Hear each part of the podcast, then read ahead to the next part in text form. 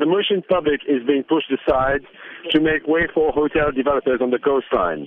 And we have reached enough is enough, the red line. We, we've, got, we've had that, they really crossed the limit, like in the recent couple of years. We have on our coastline of Mauritius only 45 kilometers which are proclaimed public beaches. Amongst these 45 kilometers, you've got cliffs sheer cliffs that are proclaimed public beaches just to inflate the numbers. On the other side, 90 kilometers, the double, have been taken up by hotels, golf courses for rich expats and tourists, and by luxury uh, villas. The double. So enough is enough. We've crossed the limit here in Mauritius.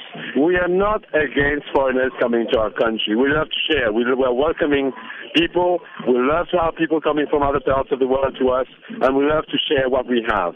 But please, don't steal it from us. Talk to us about the protest that you're having on the eve of the country's 50th independence anniversary. Why have you decided to have it? A non-violent civic protest day. We've got people taking to the mic to express their concern. We've got members, different organizations in this coalition taking to the mic to express their concern. We have also, uh, we are launching a national campaign starting today whereby we are holding civic assemblies, informal, spontaneous civic assemblies, whereby we are voting citizens of the country. We've asked them today, and we're going to do it every month.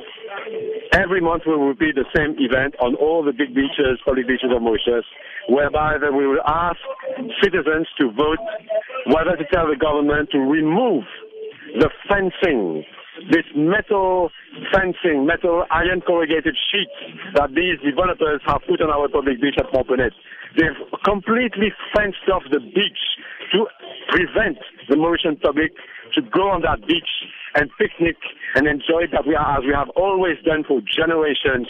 We have come to that beach to enjoy it, to swim, to have picnics, to come with our children, with our family.